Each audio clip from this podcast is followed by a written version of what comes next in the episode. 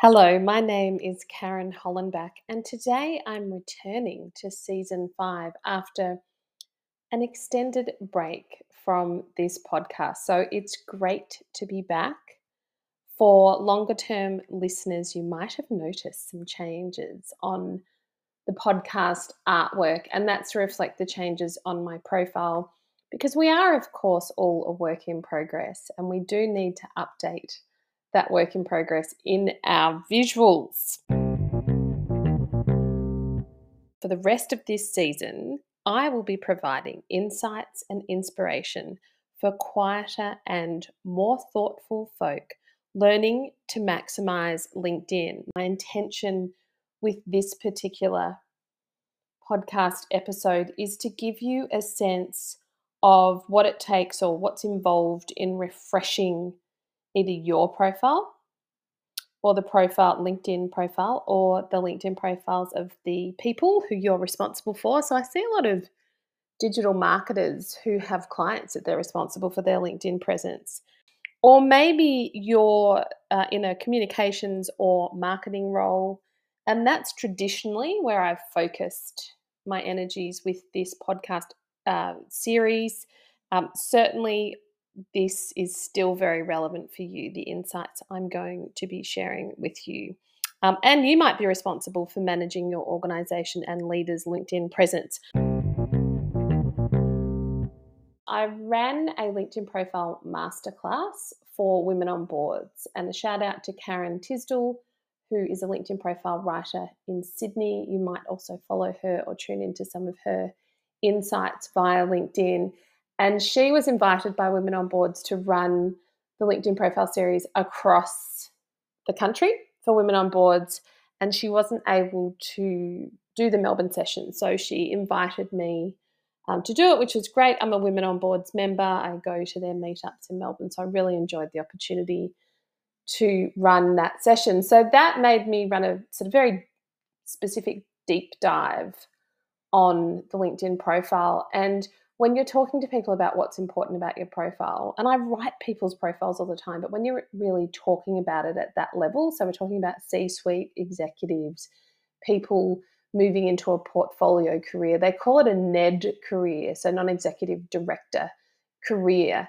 The type of profile you write is really quite different to, let's say, a job seeker well, it's it varies uh, to a job seeker in the mid stage of their career or someone who's providing services for their small business. So over the next little while, I do promise to share with you the fundamental differences in how you would approach those different LinkedIn profiles, uh, writing those different LinkedIn profiles, because the application is quite different. And as we we're now up to something like 150 new features that LinkedIn has delivered in 2023 alone. I expect, um, depending on when you're listening to this, that will continue the rollout of new features on LinkedIn with a big focus on AI. And so I'll talk about the application of those features because not all features are for you. And it depends on your goals for LinkedIn. I'm going to read out the updated About section of my LinkedIn profile. And I'm going to read it and then I'm going to explain to you what I'm doing, like what these key areas of my LinkedIn profile about section are doing and why they're important. With the idea being that you can apply this thinking for when you are updating your own LinkedIn profile or the LinkedIn profiles of your organizational leaders. So you have 2,600 characters to play with in this section of your LinkedIn profile. And depending on your professional approach, I don't want you to feel like you have to use all of that space. With the profiles I write for many of my clients, uh, we uh, I will give them a first draft that falls within that character limit, and then they'll make some additions which push us beyond it. So keep an eye on the character limit, but don't and don't feel like you've got to use all the space. So the opening line and the About section reads like this Many people who talk to me about their plans for LinkedIn say they feel the pressure to put themselves out there. As an ambivert, someone who's in the middle of the introvert and extrovert continuum, I've felt this same pressure every day since the first day I opened the virtual doors to my education and training consultancy, Think Bespoke, in 2010. Now I'm going to stop there. The important part about the opening line of the About section of your LinkedIn profile is that you are making a direct connection with the reader and you're wanting to give them a sense of can I relate to this person? So I'm quite overt in talking about this pressure because that's a really common thread for the people who I work with who engage me to write their profiles. They tend to have more ambivert and introvert tendencies. And if you if you've read much about what I've written on ambiverts, and I'll put a link in the show notes, ambiverts can, depending on the situation that they're in, they can sometimes appear like introverts and they can sometimes appear like extroverts. But there's certainly that feeling of pressure that maybe an extrovert might not feel that same level of pressure. And you can have introverted extroverts and extroverted introverts. So it is a continuum and you can have a different tendency depending on the environment that you're operating in. Um, and it really comes back to where you're feeling like you survive and where you're feeling like you thrive. And so, in the context of your about section, it's really making sure that you open up in a way that resonates and is very, very resonates with your reader and really the people, and it comes back to your LinkedIn profile strategy, the people who you are trying to connect with or get into conversations with or influence. And that's going to vary depending on your goals for LinkedIn. So I will continue. In 2020, so is, there's a, a break in between the paragraphs. First paragraph, this is the second paragraph. In 2020, I realigned Think Bespoke's organisational goals to my personal values. It wasn't that I had not been living my values until this point. It was because I wanted to be clearer about what I stand for and who we help. Think Bespoke's vision is to unlock the potential of quieter and more thoughtful folk so they can be heard and get found. Our mission is to provide inclusive and equitable quality LinkedIn education and promote lifelong learning opportunities via our client services and online learning resources. This is in line with the United Nations 2030 Agenda for Sustainable Development, Sustainable Development Goal 4. So I'm going to pause there. It's also known as SDG 4. So those next two lines are really trying to explain an important realignment that I've made since 2020. It's also designed as a, a nod to for purpose businesses and in many ways also a deterrent for people who look at that who might take a more transactional approach to LinkedIn or perhaps they, they're not interested in someone who's talking about their values. It might sound a bit fluffy to them. Great, not the people I want to be working with. And there's also an important connection in that second and third paragraph. I did just read two paragraphs out to you where I'm talking about myself individually, but then I'm also introducing this concept of think bespoke.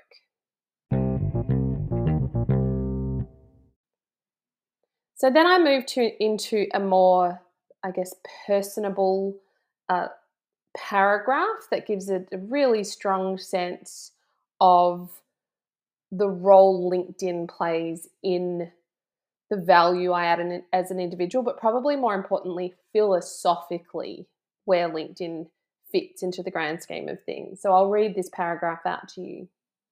As a passionate advocate for living a simpler and more meaningful life in the digital age, I believe we're living in strange times where our devices are distracting us from living a deeper life. One of the reasons I value LinkedIn is because it does not demand as much of me as more social media platforms do.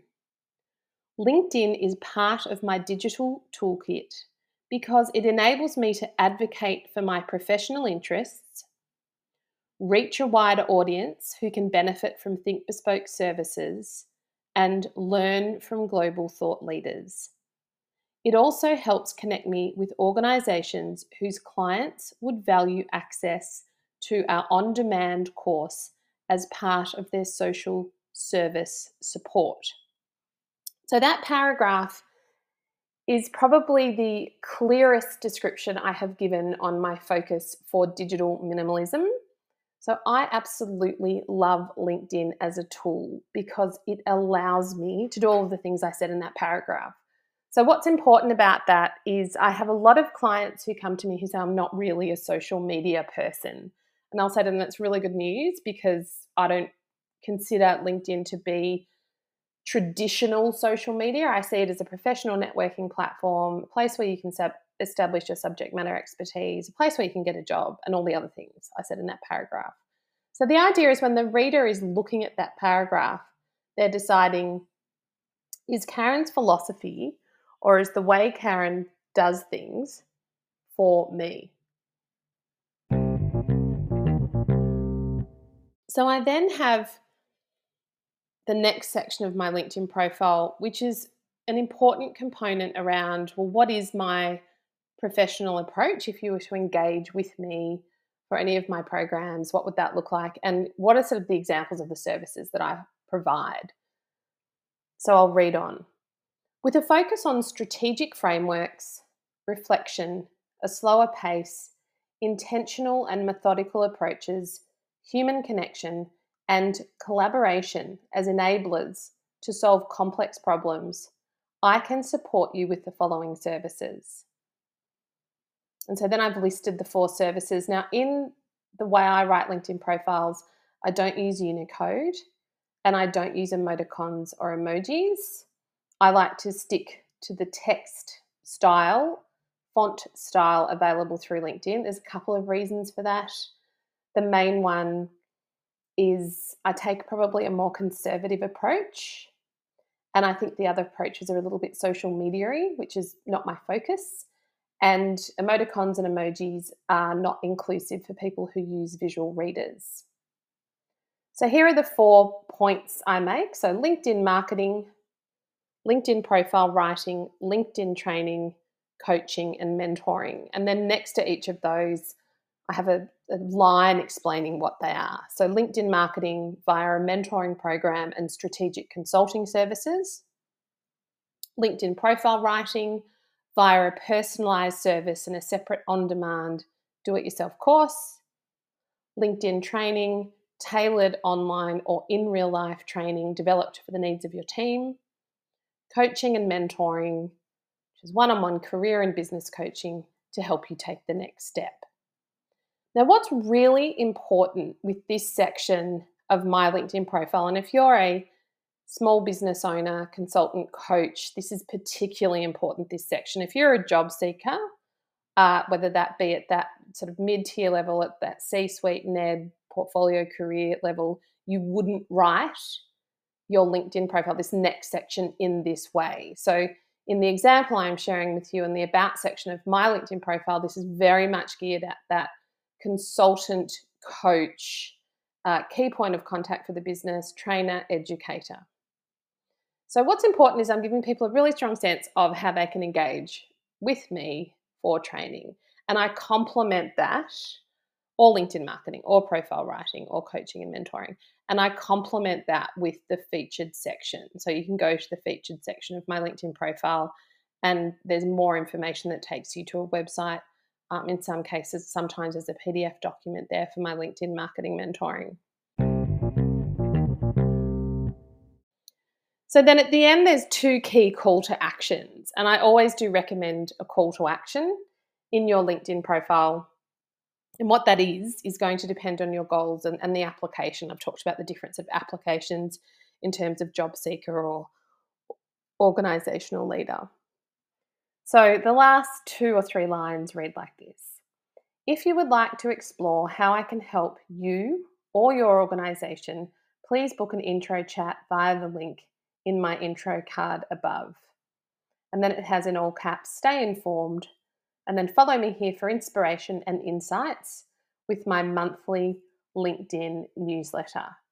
So, depending on what type of LinkedIn profile you have, if you have a premium account, you can have a more active link at the top there. If you've activated creator mode, which is a free feature, you can put that link in, which is where I reference the book and intro chat. And you can see in my link, if depending on when you're looking at my LinkedIn profile and when you listen to this, because I do make changes to my profile every three to six months, you can have a look at that there.